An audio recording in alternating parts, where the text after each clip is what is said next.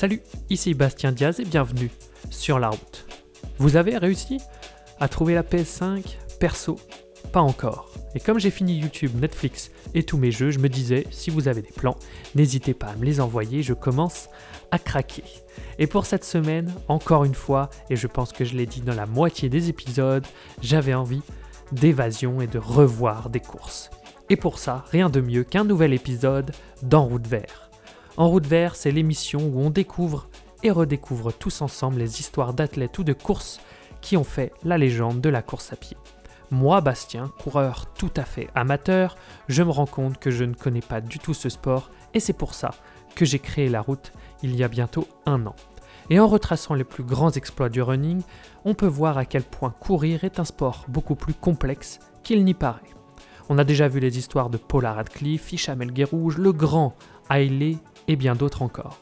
Et pour ne rien louper de ces épisodes mais aussi des autres émissions de La Route, pensez à vous abonner à La Route, que vous soyez sur Spotify, Apple Podcasts, Deezer ou toutes les bonnes plateformes de podcast, La Route y est.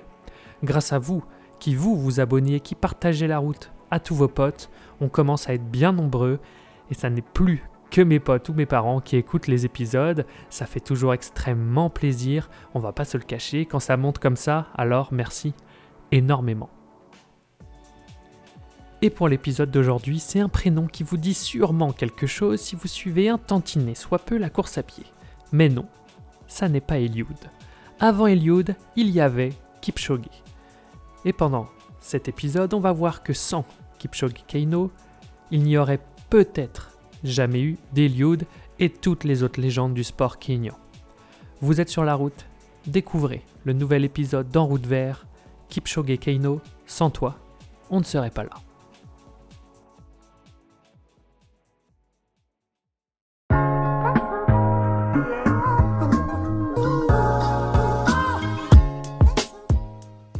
Le Kipchoge avant Kipchoge.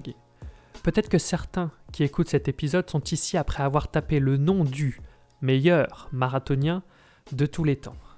Et j'en suis d'avance désolé, mais ce nouvel épisode d'En Route Vers n'est pas consacré à l'actuel meilleur marqueur sur marathon.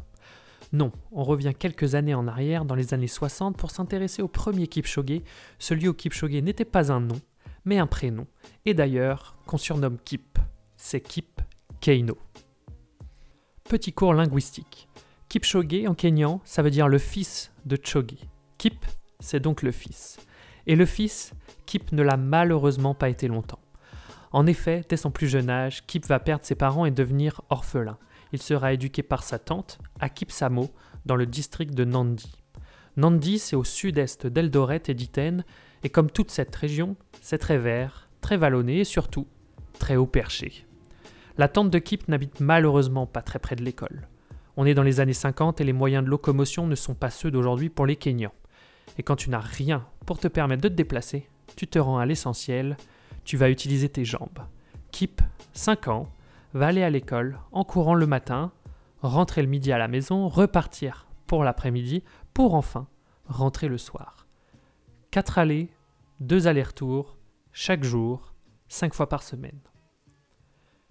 Vous avez remarqué, je n'ai toujours pas dit la distance. C'est voulu, et je m'en remets toujours pas, six virgule cinq kilomètres, l'aller.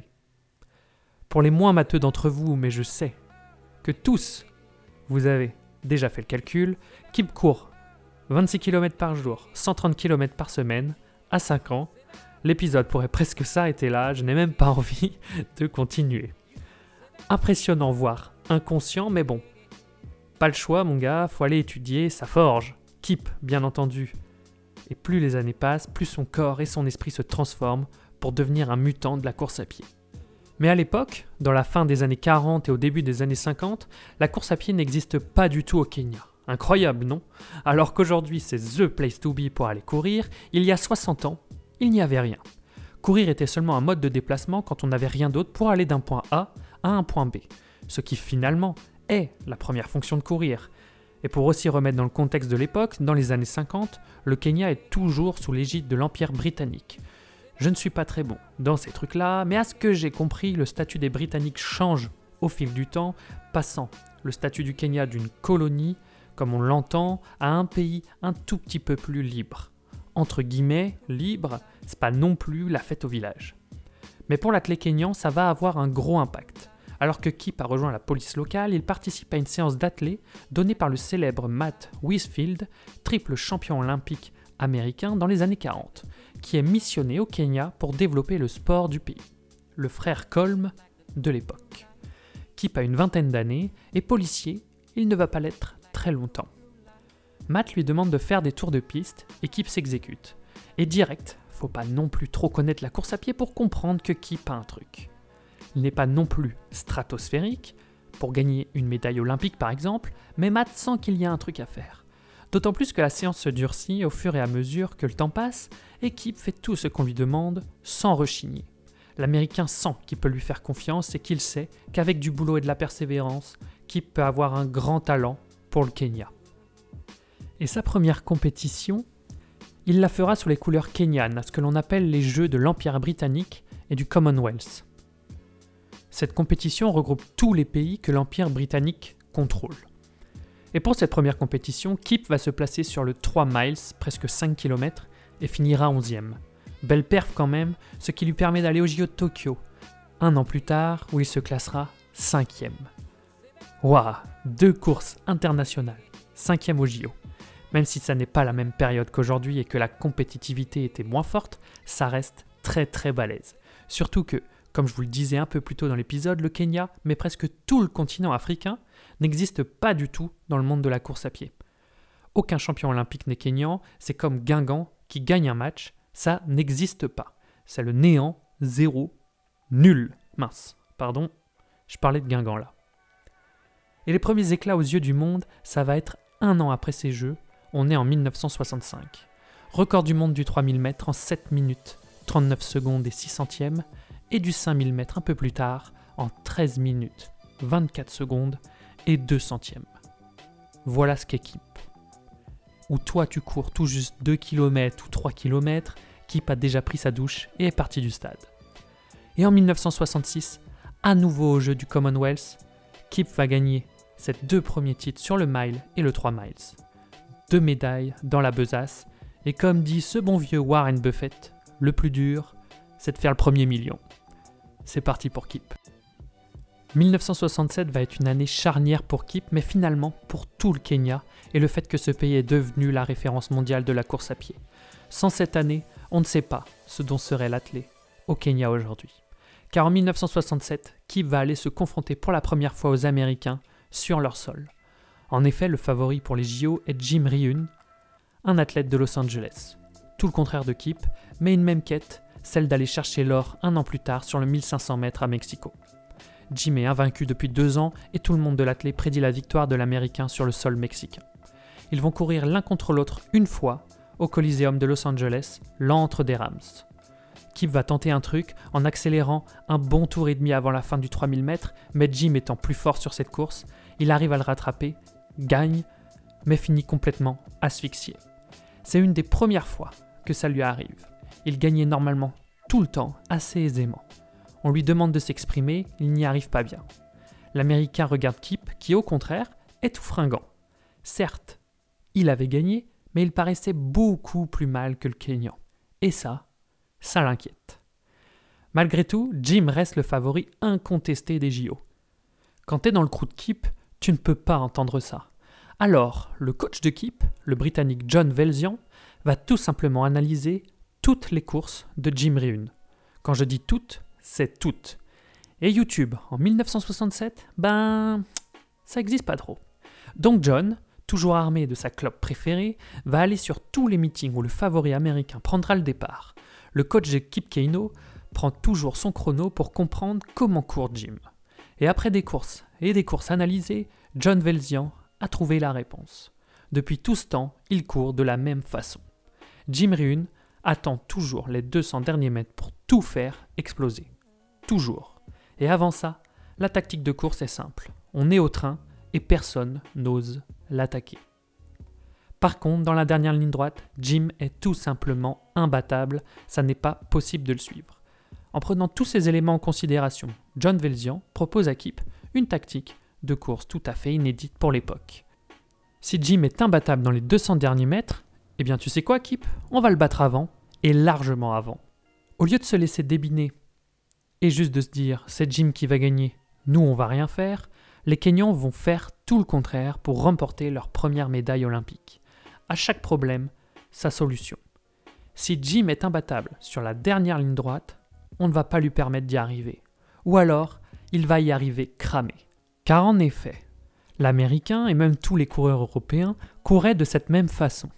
Ils attendaient les sept premiers tours au train, pour eux, hein, nous on ne les suit pas sur dix secondes, pour que dans les derniers mètres, ça soit la java complète et ils se donnent à cœur joie pour détaler vers la ligne d'arrivée. Suite à ce constat, les Kenyans vont adapter leur style de course dans le seul objectif qu'il n'y ait presque plus personne dans cette dernière ligne droite. Et pour cela, ils vont imprimer un train d'enfer et dès le début de la course. C'est ce que pensent les coachs des Kenyans, il faut maintenant l'appliquer aux entraînements des coureurs pour qu'ils en soient capables. Et rappelez-vous, Kip est un gars avec une abnégation sans relâche. Donc quand un coach lui dit qu'il va falloir se taper des séances à des allures de porc sur des distances de plus en plus longues, il ne rechigne pas et il va le faire. Et l'autre chose que vont instaurer les coachs, c'est des collègues. Kip ne courra pas seul cette course. On va envoyer un autre Kenyan faire le job, faire sauter tout le monde, pour que Kip ramène la médaille à Eldoret. On a beau tout prévoir parfaitement, il y a des choses qu'on ne maîtrise pas. Et ça, fallait réussir à le deviner. Kip a des calculs. Il est malade. Et suite à ce problème de santé, il abandonne le dix mille mètres. Il est tombé et disqualifié, même s'il a réussi à finir la course. Et c'est un autre Kenyan, Naftali Temu, qui gagne la première médaille d'or du pays. Putain, fait chier pour Kip. D'autant plus que le doc lui dit que s'il continue de courir à court terme, ça ne va pas du tout l'emmener vers la médaille, mais vers la mort. Ça le fait flipper Kip et il se dit qu'il n'ira pas courir le mille cinq cents mètres où il doit prendre le départ quelques jours plus tard. Mais le jour de la course, Kip se réveille et se dit « C'est pas possible, faut que je cours ». Alors Kip prend le bus, direction le stade de Mexico, il tombe dans un trafic qui aurait fait rougir tous les Parisiens et leurs périphes. Merde, si ça se passe comme ça, Kip va complètement louper la course. Alors il se revoit plusieurs années en arrière et se souvient à quoi lui servaient ses jambes, à se déplacer. Kip va rejoindre le stade en courant, et pour ça, il doit courir trois kilomètres. Il arrive vingt minutes avant le départ, un bon échauffement. De l'autre côté, il y en a un autre qui n'a pas bien bossé non plus, Jim Ryun, en arrivant dans les alentours de Mexico, par faire un footing histoire de se dégourdir les jambes. Vous connaissez juste ce petit footing où t'es cool, mais même en étant cool des fois, tu luttes. Eh bien Jim, en course pour aller chercher une médaille d'or olympique sur une course de demi-fond, ressent la même chose. Et il ne comprend pas pourquoi. Et après avoir posé la question, on lui a dit, sur un ton un peu teubé, bah, c'est l'altitude Jim. L'alti quoi ? Personne ne lui a dit que Mexico était à deux mille deux cents quarante mètres d'altitude. Chiant. Pour un gars courant à Haile, qui n'est pas la ville la plus haute du monde. Un peu moins pour Kip, et ce critère va jouer un rôle incroyable. En fin de compte, rien qu'avant la course, il y a tellement de choses qui se sont passées que celle-ci est encore plus stylée. Au départ du mille cinq cents, il y a sept gars qui jouent la gagne. Trois Américains, dont Jim Ryun donc, deux Allemands avec en tête leur athlète Bodo Dummler et les deux Kenyans, Keino et son collègue si cher à sa tactique, Ben Jipcho. Les Kenyans courent à l'époque avec des maillots tout blancs et un short rouge tenue complètement différente de leur couleur d'aujourd'hui. Et dès le début de la course, sans surprise pour nous maintenant que vous avez les coulisses de la prépa kenyane, Jipcho prend la tête de la finale pour appliquer à la lettre la tactique de course qui a été décidée. Et contrairement aux autres courses de l'époque, les coureurs sont en file indienne, direct, il n'y a aucun pack. Kip est lui complètement à l'arrière, en dernière position alors que les trois cents premiers mètres viennent de passer. Seul le concurrent allemand arrive à suivre le rythme du pote de Kip et derrière eux se forme un petit trou de deux à trois mètres avec le reste de la troupe. Le contraste est vraiment énorme entre les anciennes courses et celle-ci. Tu sens que sur celle-ci, il n'y a aucun round d'observation, c'est à fond et dès les premiers mètres. Passage aux premiers quatre cents mètres en cinquante-cinq secondes, c'est hyper rapide, encore plus pour un premier tour. Kip a fait toute la ligne droite à fond pour se replacer en troisième place. Faisons un arrêt sur cette image qui est complètement folle. Dans la ligne droite opposée, on voit tous les coureurs aux trousses des deux Kenyans, image inédite sur une course olympique. Et tous les athlètes sont en file indienne, ça réfléchit pas, il n'y a aucune tactique pour les autres coureurs que les Kenyans. Le seul but des Kenyans est d'asphyxier tous les concurrents, et dès le premier tour, il y en a certains qui se mettraient bien sur le bas-côté. Mais tu ne peux pas le lâcher à ce niveau-là. Tes jambes disent stop, ton cerveau dit reste. C'est une lutte pendant plus de trois minutes. sept cents mètres de parcouru, il reste huit cents mètres, et qui prend la tête, à fond les ballons. Jipcho a fait le taf et se laisse légèrement décrocher par son pote. Les Allemands et les Américains, Ryun en tête, essayent de tenir.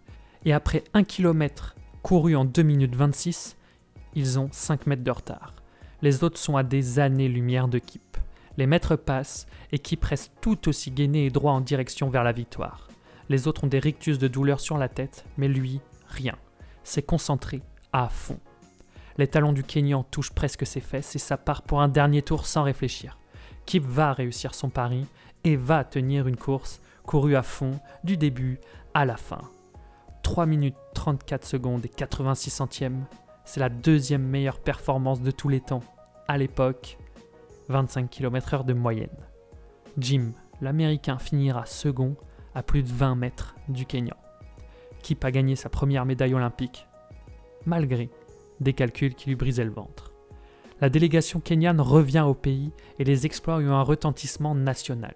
Il ne faut surtout pas oublier que le Kenya n'est plus une colonie britannique depuis mille neuf cent soixante-trois. Mais c'est malgré tout super récent. Et quand des athlètes représentent le pays comme ça, en gagnant, ça fait un boucan d'enfer parce que ça renvoie aux autres pays du monde. Vous voyez les gars, on vaut tout autant que vous, non ? Si ce n'est mieux.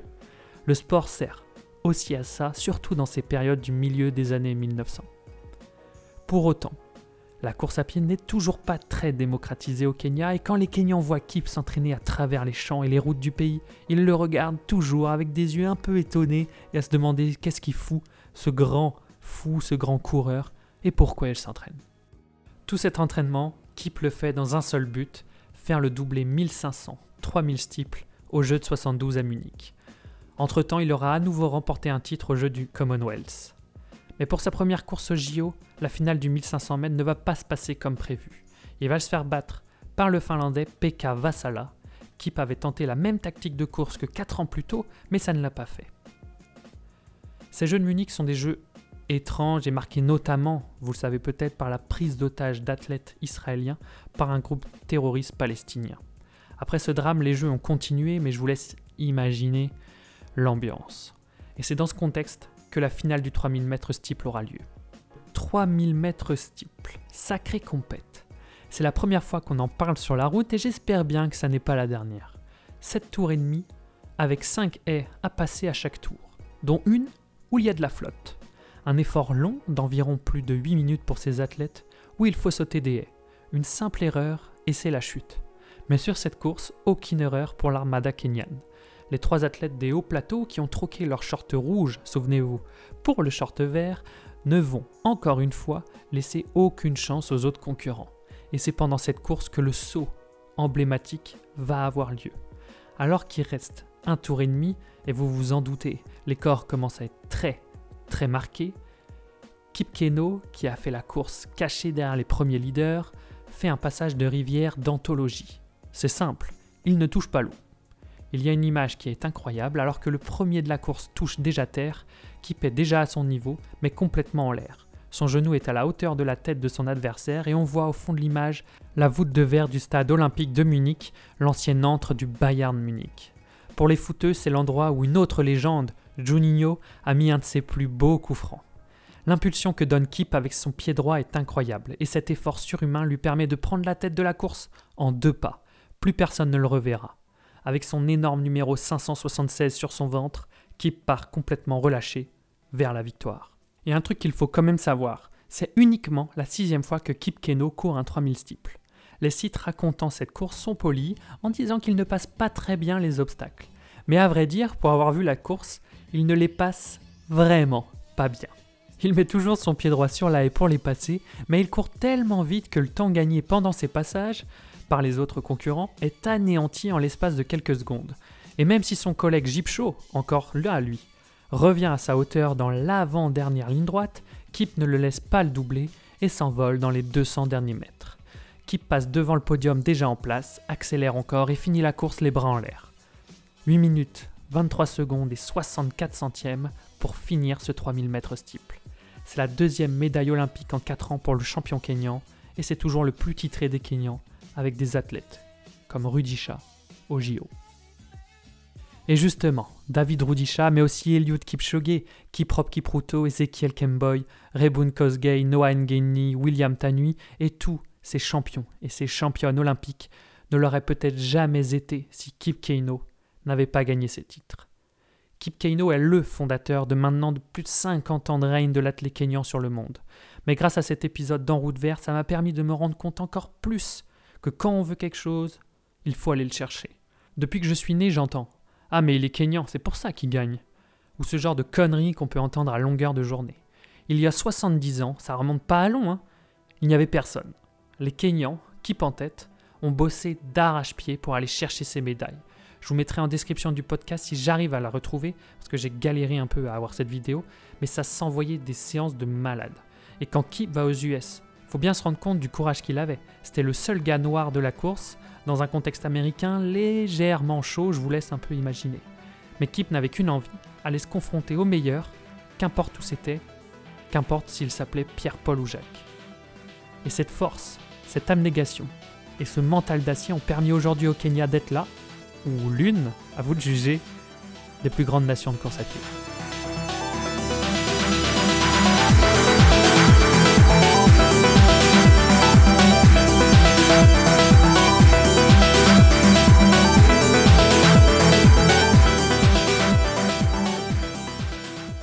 Merci à tous d'avoir écouté cet épisode d'En Route Vers consacré à Kipchoge Keino. Vraiment, si on doit retenir qu'une seule chose de cet épisode, c'est qu'il ne faut surtout pas prendre le bus pour aller au stade. Non, bien sûr, c'est que quand on veut un truc, putain de merde, on va le chercher coûte que coûte. Si vous avez aimé cet épisode, n'hésitez pas à me le faire savoir en notant le podcast si vous êtes sur Apple ou en m'écrivant sur Insta ou sur Strava. Tout est dans la description, bien entendu.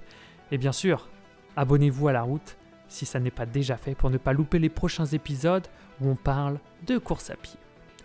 Putain, plus j'en parle et plus je kiffe faire ces épisodes, donc merci à tous de suivre cette aventure. Ça ne fait que commencer, on tient le rythme d'un épisode par semaine, donc c'est top, merci encore. À la semaine prochaine donc, profitez à fond de ces douze heures de libre et bien entendu, tout dépend de vous. Ciao.